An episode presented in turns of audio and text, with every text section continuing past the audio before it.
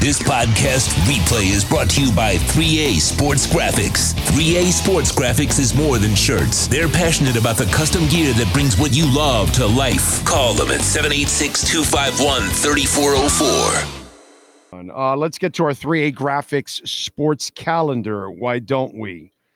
Alan Blanco and the great people at 3A Graphix, custom printing and embroidery, 786 618 1443. Panthers over the Lightning, 9 to 2.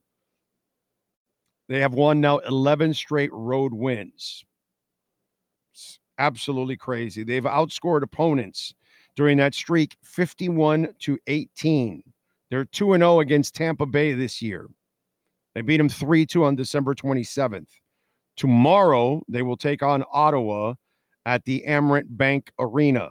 Yesterday, FAU will now drop out of the top 25. Why?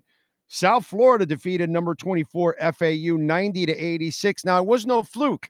South Florida is 19 and 5, 12 and 1 in the American Conference, which drops FAU to 10 and 3 in the American Conference. Johnell Davis had 20 points. Chris Youngblood had 23 for South Florida. Selton Miguel came off the bench for South Florida with 25. So FAU now, probably moving on unranked Thursday, will take on SMU. Lady Canes lost to FSU yesterday, 74 to 68. Thursday, they're at Virginia. NBA All Star game yesterday, West over the East. I'm sorry, East over the West, 211 and 186. The Heat are off till Friday when they take on the Pelicans on the road. Eight o'clock tip off for that.